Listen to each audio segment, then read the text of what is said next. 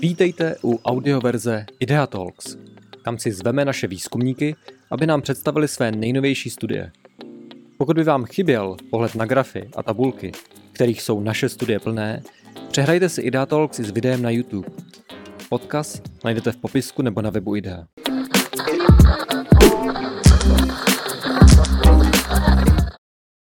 Vítám vás u dalšího Idea Talku, který představuje výzkumy vznikající na půdě akademického think tanku IDEA. Poslechnout si ho můžete i jako podcast. Před sněmovními volbami nebylo snad debatovanější téma, než nakolik si ceníme našich učitelů. Po volbách však v návalu krizí toto téma zase trochu zapadlo. A proto je jenom dobře, že na světě je nový výzkum think tanku IDEA, který se jmenuje Platy učitelů v roce 2021, vrchol dosažen a co dál. Jeho autory jsou Daniel Minich a Vladimír Smolka. A Dan je i zde v Ideatoku. Vítej. Zdravím tě, Davide. Když se pustíme do prvního grafu, tak eh, vlastně krátké připomenutí. Před sněmovními volbami se snad všechny relevantní strany shodovaly na tom, jak je důležité dobře ocenit eh, naše učitele. Do vládního prohlášení se dokonce dostal i slib garance 130% průměrné hrubé měsíční mzdy. Tak s tím, co se všechno teď děje, máš pocit, že jdeme tímto směrem? Určitě máš pravdu, že snad všechny současné parlamentní strany toto téma akcentovaly a většina z nich dokonce měla potřebu to tam uvést eh, explicitně přesně vyjádřeno čísly, takže ta vládní koalice současná hovořila o těch 130%, ale pozor, ne učitelů, ale pedagogických pracovníků, což je vlastně ještě přísnější, protože tam mezi těmi pedagogickými pracovníky je řada neučitelů, kteří dneska mají ještě nižší platy. Takže ten slib byl dán, je zapsán programem prohlášení, ale ta situace, jak ta naše studie popisuje, určitě nespěje k tomu, že bychom se jí eh, tomu cíli přibližovali. Než se pustíme k tomu, co bude dál, tak pojďme nejdřív k tomu, jak byl ten vrchol dosažen. Podívejme se vlastně na to, jaké bylo relativní srovnání platů učitelů v roce 2019 a možná krátce popiš, co se stalo eh, během mhm. těch několika málo minulých let. Já ještě na začátku upřesním, že v té studii hovoříme o relativních platech učitelů, nemá smysl uh, hovořit o tom, kolik korun a kolik to je uh, euro a tak dále. Jsou to relativní platy vůči buď to průměrné mzdě, anebo vůči platům vysokoškolských vzdělaných v té které zemi, tedy v České republice. Eh, toto srovnání je poslední známé srovnání ze zemí OECD, včetně Evropské unie. Eh, ono to nějaký rok trvá, než oni tam ta data schromáždí, proto ta data jsou za rok 2019, eh, některé země i za rok 2020. A tady Česká republika, vidíme ji tady u mě, je téměř úplně napravo, že ten relativní plat učitelů vůči průměrné mzdě v ekonomice činí 73,3%, činil v roce 19. Ta pozice České republiky z roku 2019 eh, je vlastně první rok výraznějšího růstu platů učitelů, takže jsme, eh, nejsme na úplném konci, ale ještě máme strašně daleko do toho průměru OECD, respektive Evropské unie, kde se nachází přibližně uh, Finsko a Německo, oni jsou ještě kousek, kousek nad tím. Ten průměr je okolo těch 90% průměrného platu vysokoškoláka to začal ten růst, nebo respektive v roce 2019 ještě stále ne úplně ideální čísla, ale podívejme se eh, vlastně v tomto grafu, jakým způsobem to pak eh, šlo dále a také samozřejmě se pak musím ptát na predikci, jak by se to mohlo vyvíjet. Tak my v tom grafu jdeme co nejdál jsme mohli až do roku 1995, což už je hodně, hodně let. Ale proto je pouze, eh, konzistentní pouze ta horní čára, která vlastně není pro nás úplně rele, eh, relevantní, protože jsou, to zahrnuje i učitele soukromých škol a přece jenom ti nejsou financováni přímo ze státního rozpočtu, takže si ji nebudeme všímat. To je mimochodem jediná eh, čára, kde se dostávám na těch 130% průměrných platů v ekonomice. A jsou tam také vedoucí pracovníci a tak dále. Takže my si budeme dívat na ty zbylé dvě čáry. Ta modrá která byla před, eh, řekněme, deseti lety někde na 104% průměrné eh, mzdy, tak dosáhla 127% v tom loňském roce, to je poslední známý údaj. To vypadá, že blízko tomu slibu 130%, ale to jsou pouze učitelé základních škol, včetně vedoucích pracovníků. Nás vlastně s ohledem na to programové prohlášení, jak té minulé, tak té současné vlády, zajímá ta červená čára, ten profil, to je ta nejnižší, která začínala někde na 100% před těmi 8 lety a v minulém roce dosáhla 122% průměrných platů to jsou všichni učitelé veřejných škol, regionálních školství, včetně například mateřských škol. Ale pozor, nezahrnuje to ty pedagogické pracovníky. E, ti by to ještě snižovali. Takže když to schrnu, v loňském roce jsme se dostali zřejmě historicky na vrchol těch relativních platů, který se pohybuje lehce nad 120% průměrné mzdy. A ten výhled, jak si se na něj ptal, tak ten určitě nevypadá, že bychom se dále přibližovali tomu cíli slíbenému. Spíše to vypadá, všechno hovoří proto, že se tomu cíli opět začneme vzdalovat co s tím dělat, aby to tak nebylo, abychom z toho vrcholu tak rychle nesestupovali, to, se, to bych si s dovolením nechal jako poslední otázku. Ale u těch platů je ještě velmi zajímavé, jakým způsobem, jakým způsobem jsou rozděleny na ty základní složky a nějaké nadtarifní složky. Každý z nás asi tak zhruba tuší, co je ten základ a to, co se mu v tom platu může pohybovat a možná let koho překvapí, jak je to u učitelů tak eh, v tom grafu tady vidíme hm, to rozškalované na základní věkové skupiny, pět věkových skupin od těch nejmladších po uh, učitele v podstatě v důchodovém věku a zároveň tam máme nějaký benchmark, abychom vůbec věděli, co je normální uh, podíl nadtarifních složek, zjednodušeně, ale ne oficiálně odměn. Takže já to nebudu ukazovat na těch učitelích, kteří jsou už napravdu důchodovou v důchodu, ukážu na mladých. Ukážu, že podíl na tarifních složek v současnosti, respektive v tom minulém roce u učitelů byl lehce nad 15%. To je tady. A tady ta, ten oranžový uh, obdélník říká, jak se pohybují, jaké jsou rozdíly mezi jednotlivými učiteli. To je to, co bychom čekali, že každý učitel je odměňován různým způsobem. A ten benchmark tady máme vůči uh, vysokoškolství vzdělaným lidem ve státní správě. Máme tady úředníky a pak ještě celou velkou skupinu. A vidíme, že tam jsou v současnosti odměny, podíl odměn okolo 10% pouze. To znamená, učitelé v současné době mají ty nadtarifní složky výrazně vyšší, než je ve zbytku eh, veřejného sektoru.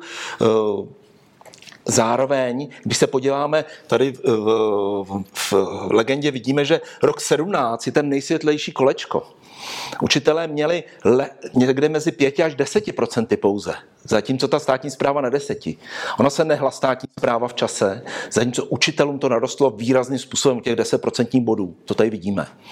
Uh, narostlo to pro všechny věkové skupiny, co znamená, učitelé si výrazně polepšili, respektive ředitelé škol, vedení škol má dnes mnohem větší možnosti, jak zohlednit kvalitu práci učitelů, respektive nějaké další věci, které nemohou popsat ty věkové tarifní tabulky, které ve školství stále určují dominantní část hmm.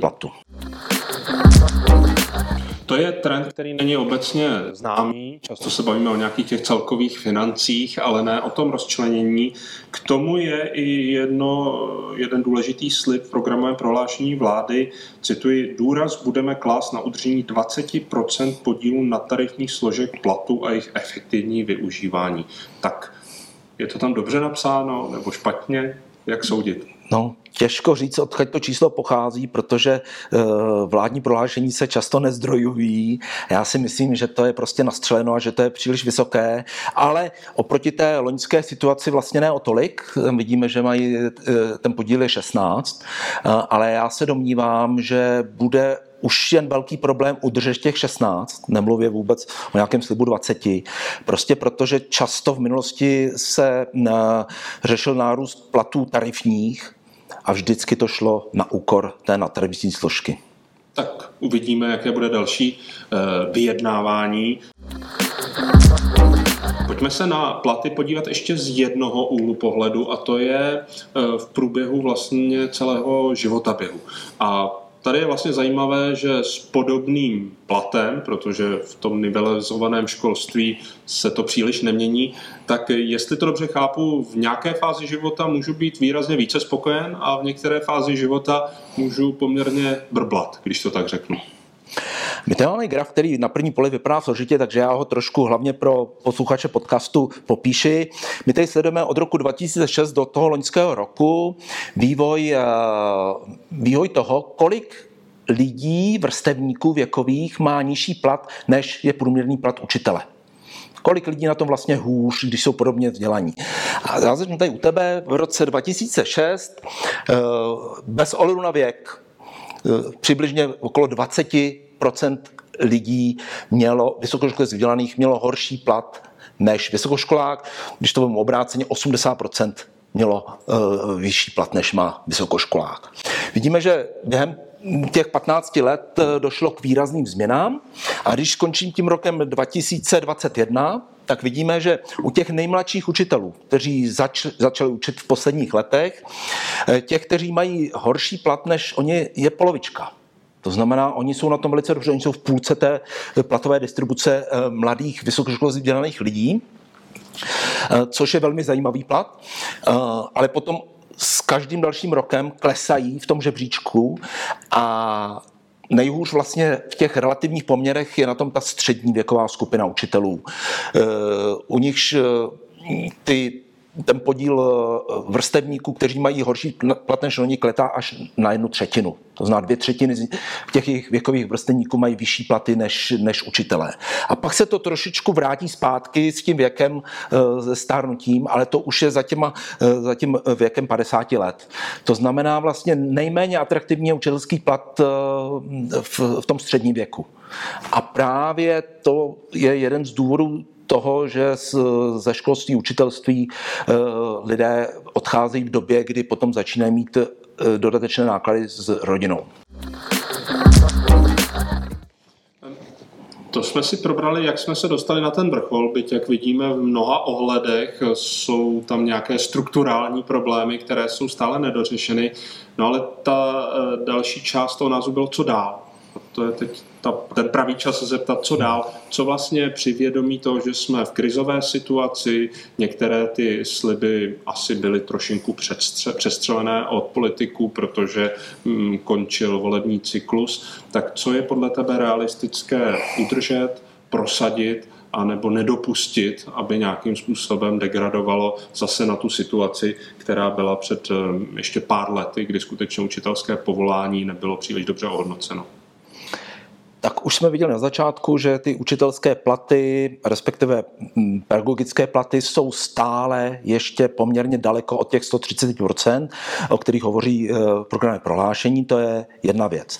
Druhá věc je, eh, co musí se stát, aby se udrželi aspoň na té relativní úrovni, kde, kam se dostali loni. Při té současné krizi e, rostou nominální platy, výhled ministerstva financí je mezi 5, 6, 7 procenty. Tak aby se ty relativní poměry udržely, musela by vláda každý rok navýšit učitelské platy o těch 5 až 7% Ale tím by se nepřibližovala tomu cíli 130% ale nezhoršovala by se situace. Co se dá vyčíst z návrhu státního rozpočtu, a to není poslední teda, to předesílám na začátku září, tam potřebné peníze na tohleto navyšování rozhodně nejsou. A nejsou tam nejen peníze na navyšování těch průměrných platů, ale nejsou tam ani peníze na dodatečné pedagogické pracovníky, eh, kteří budou potřeba z řady důvodů, za prvé demografických a za druhé s ohledem na nějaké ehm, integra, dodatečné integrační síly, které budou potřeba ve školách. Takže otázka, eh, kde se ve státním rozpočtu na příští rok ty peníze dodatečné vemou a nemluvím zde o jednotkách miliard, hovořím o desítkách miliard. Na závěr možná jedna otázka, která zdánlivě nesouvisí s touto studií a to je eh, kvalita našich mladých učitelů, kteří nyní studují na pedagogických fakultách. Často se to také řeší, jakým způsobem nalákat, zkvalitnit, přitáhnout pozornost eh, mladých lidí k tomu, aby studovali nejrůznější učitelské obory. Eh, souvisí nějakým způsobem podle tebe stabilní finanční výhled a stabilní finanční ohodnocení tohoto zaměstnání s tím, kdo se bude ucházet o tu učitelskou profesi a studovat na pedagogických fakultách? Určitě to má velký dopad, ukazuje to řada zahraničních studií, bohužel v České republice žádné takové studie nejsou, ale pozor, nefunguje to tak jednoduchým způsobem, jako že přidáme, přidáme peníze a učitele se začnou více snažit a zkvalitní svou práci. Ono to funguje naopak velice dlouhodobě právě v tom, co jsi zmínil, v tom, že se lidé více, mladí lidé začnou více zajímat o tu profesi jako takovou, a více těch nadanějších a schopnějších se začne o tu profesi ucházet a ta cesta je dlouhá, protože musí vychodit tu školu, musí absolvovat tu počáteční praxi a v těch školách zůstat. Takže eh, aby to fungovalo motivačně v pořádku, tak ten výhled relativních platů do budoucna musí být dostatečně věrohodný. Aby to nebylo, že tahle ta vláda něco slíbí, pak splní půlku a ta druhá už eh, ten slib poruší. A prostě eh, ta společnost musí mít povědomí, že platy je věc eh, svým způsobem svatá, na kterou se nesáhne a že to, co tady bude za 10 15, 20 let, že skutečně bude. Nemluvím o absolutních, mluvím o těch relativních. A to bohužel v minulosti tady nebylo, kromě toho mm, období poslední vlády Andreje Babiše, teda nutno přiznat, eh, že to byl jedinečný kousek, který se této vládě podařil, to zvýšení jedinečné, které jsme viděli, ale celé to předchozí období charakterizovalo permanentní nejistota, eh, permanentní diskuze o tom, jestli si to učitelé zaslouží, jestli to má smysl, nemá smysl, jestli ty peníze nemají někam jinam. A bohužel Tenhle ten typ debat se nám vrací každý další rok při jednání o státním rozpočtu a je to špatně, protože to samozřejmě zvyšuje tu nejistotu, že ten slib vlastně pořádně neplatí. Děkuji Danu Minichovi za skrnutí studie Platy učitelů v roce 2021, vrchol dosažen a co dál. Děkuji. A já už se těším na představení nějakého dalšího výzkumu z dílny think tanku IDEA.